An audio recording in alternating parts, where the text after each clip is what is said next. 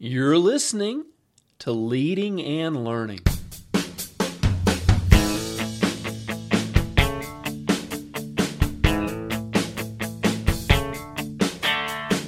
This is the place where we talk about practical leadership, theology, fitness, how to create winning habits, and so much more.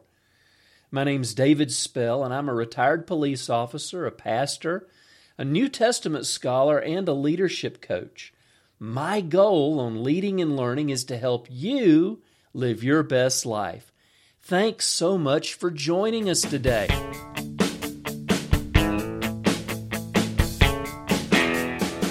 Welcome back to Leading and Learning. This is episode number 156. The title of today's show is Who is the Holy Spirit? I was teaching a course on the Acts of the Apostles not too long ago, and a question came up um, during the discussion time who is this Holy Spirit? I, I understand God, or at least I understand the concept of God, and I can wrap my head around Jesus, but who is this Holy Spirit that we're constantly seeing at work in the Acts of the Apostles and that we hear being talked about in our church? And just so you know, my church has a uh, has its roots in the Pentecostal slash charismatic movement. Um, it's uh, it, it's fairly tame in how it, it's outworked, but we do believe in, in a second work of the Holy Spirit. We believe in being empowered and filled by the Holy Spirit, and we believe in the presence of spiritual gifts in our lives, the lives of the church, the lives of the believers. And, you know, if you look around the world for the last 20 or 30 years, the fastest growing churches in the world are churches that we would say are spirit filled uh, churches with their roots in the Pentecostal or charismatic movement, churches that acknowledge and allow the Holy Spirit to have freedom in their services. And, you know, there are obviously two schools of thought because there are um, those in the evangelical world that kind of lean the other way and don't believe that uh, many of the Holy Spirit's uh, works and gifts are for today and you know I'll just have to uh, ask him if we can agree to disagree. But in this lesson, I want to talk about the person of the Holy Spirit. He is obviously the most misunderstood uh, person in the Trinity, the Father, Son, and Holy Spirit. Um, and and we do have our, our, have trouble wrapping our heads around who He is and what He does. And and obviously in a in a short podcast like this, there's no way we can answer every question. But what I do want to do is I want to uh, touch on some of what Jesus said in John's Gospel. In John chapters 14 through chapter 16, Jesus is preparing his disciples for his departure. Now, imagine Jesus, who you've been following, who you love, who is the Messiah in your mind. And now he's telling you, he's, he's obviously prepping you for the fact that he's going to be going away. That just can't be good news. Um, you know, you don't understand this whole crucifixion thing that he's predicting.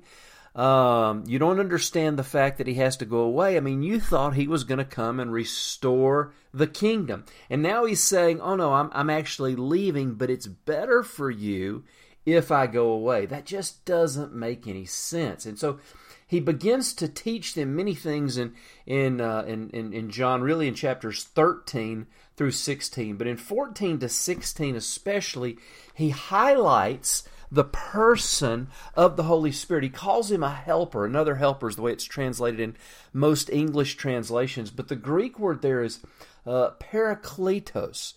And we really don't have a good word to translate that. We don't have a very good concept in English for what parakletos means. It's often translated as advocate, counselor, helper, um, comforter, even. But those really don't do the word justice. And so, what I want to do is, I just want to pull out a few verses that Jesus used here in, in John 14 to 16 that talk about the, the work of this this parakletos, this this helper, this comforter, if you will. And even though we can't really translate that word well, we can at least see the concepts that the writer was wanting to give us. And the first The first passage I want to look at is in John 14, uh, verses 16 to 17. It says, Jesus says, And I will ask the Father, and he will give you another helper. This is that Parakletos word.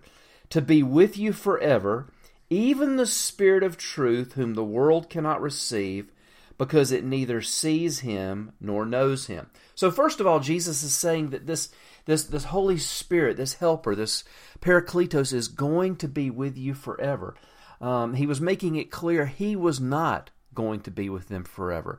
And the reality is, even though Jesus was absolutely amazing, God in the flesh, he limited his godness, if you will, by coming to earth as a man. Uh, I mean, think about it. He, his nature was divine, but as a man, he couldn't be everywhere at one time. He was limited in his power. He got tired and had to go to sleep. He had to eat. His body got weak, and eventually that body was put to death. So, so there were limits to what he could do and where he could be, and you know, and that was on purpose. He wanted to become one of us, which is amazing. But through the power of the Holy Spirit, he is able to live in each one of us He's able to be with each one of us. And if, like he says here in John, he's that he will be with us forever. And, you know, of course, the disciples didn't understand that. It seems so much better to have flesh and blood Jesus than to have the power and presence of the Holy Spirit. But as we will see later in the book of Acts, which initially is where this conversation came from, um, when you see in the book of Acts, Jesus now working in and through and with his disciples doing the same kinds of things that he did while he was here on earth. So so Jesus said that the Holy Spirit will come, this spirit of truth he calls him, this other helper he calls him, and he'll be with you forever. The second thing I think it's worth looking at is here in verse 26 of chapter 14 of John. Jesus says, but the Helper, the, the Parakletos, the Holy Spirit, whom the Father will send in my name, he will teach you all things and bring to your remembrance all that I've said to you. So the Holy Spirit is going to come and teach us. Well, how does he do that? Well, he does it in several ways. First of all, he does it in conjunction with his word. The Bible is, is, is inspired by the Holy Spirit, Paul tells us in 2 Timothy 3. He says, All scripture is, is God breathed or is inspired and is profitable for teaching and for correction and for training. And so, with the Holy Spirit inside of us, as we read the Word, you'll find that it'll begin to come alive to you. I can't tell you how many times in, in my years of being a Christian how I've, I've heard other people say that, you know, I just never liked to read the Bible, but then when the Holy Spirit filled me, when I when I you know, when I became a Christian or when I asked the Holy Spirit to fill me with his power and presence, the Word of God, the Bible began to come alive. I began to see things I'd never seen before. And the Holy Spirit inside of me began to teach me. And this is also will carry over into a corporate setting because there's something powerful, there's something tangible that happens when the Word of God is preached and taught under the inspiration and anointing of the Holy Spirit. Um, when we hear a, an inspired message, the Holy Spirit will, inside of us, apply that message to where we need it. Um, if you're a pastor or preacher or teacher, you know what I'm talking about. But you you've probably had somebody come up to you at some point after you've preached a message, and they'll say, "Oh, pastor, that point that you made about this thing really impacted me." And then when you think about it, you think, you know, I, I really didn't say that. I really didn't even preach about that thing. I was preaching about something else. But yet the Holy Spirit took the Word of God that you were preaching and applied it to somebody's life. So the Holy Spirit is our teacher, He reveals His truth to us.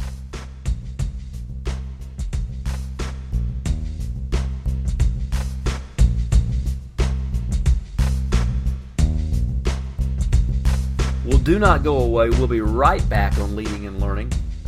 We've still got two more, uh, excuse me, three more exciting uh, points to talk about the Holy Spirit. But before we do, I want to let you know that this episode of Leading and Learning is brought to you by my book, Peter and Paul in Acts. This was my first book, and it's a handbook to guide you as you read the Acts of the Apostles. Like I said at the beginning of this podcast, this lesson was inspired by a question that came from somebody who was taking a course I was teaching on Acts. And so, um, Acts of the Apostles, I've used it as a textbook for courses I've taught for many years. It's a it's a great resource to help you understand the Acts of the Apostles. Check it out. Um, it's available as an ebook or as a you can get it in paper copy. Um, there'll be a link in the show notes. You can read a few pages on Amazon, kind of get a feel for it. But it's a great resource that will help you as you read through Acts of the Apostles. But it also is going to give you a little bit of insight into Luke's gospel because we know that Luke wrote both documents. And so I actually did a bit of an introduction into Luke's gospel as well as the Acts of the Apostles. So check it out. I know you'll love it. Well, all right, we're back. And we've talked about how the Holy Spirit, the, the Helper, the Parakletos, will be with us forever. And we've also talked about how He will be our teacher.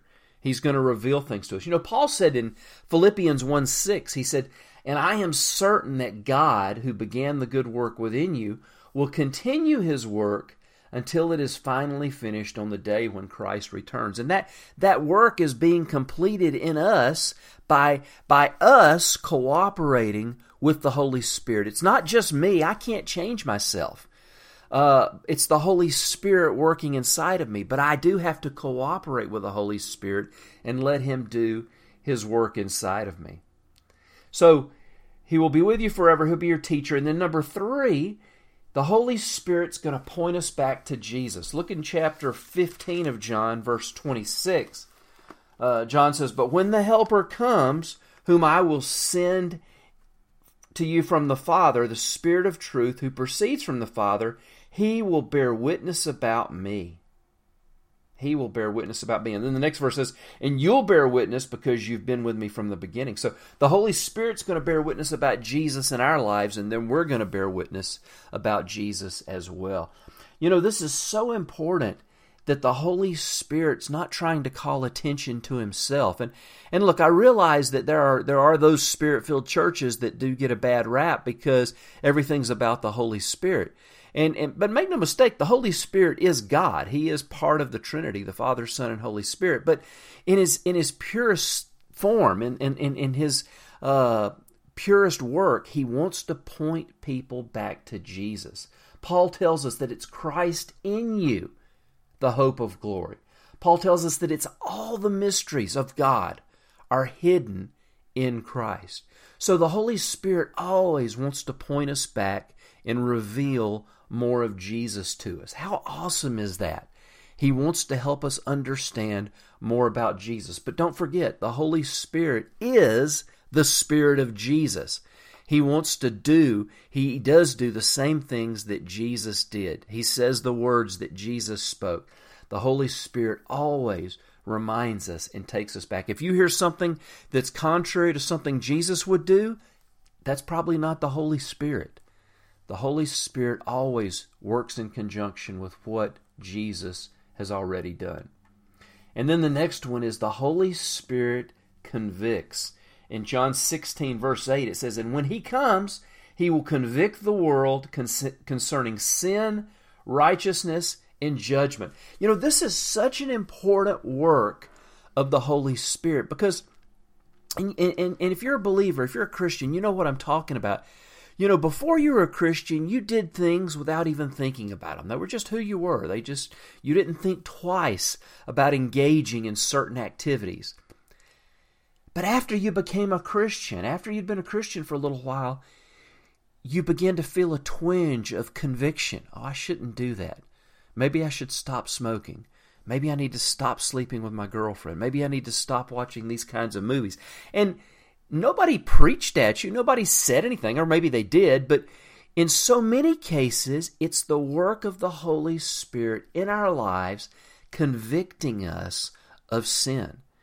And that is the most amazing thing is, you know, and, and we, we say in our church all the time, when you become a Christian, we don't hand you a list of rules.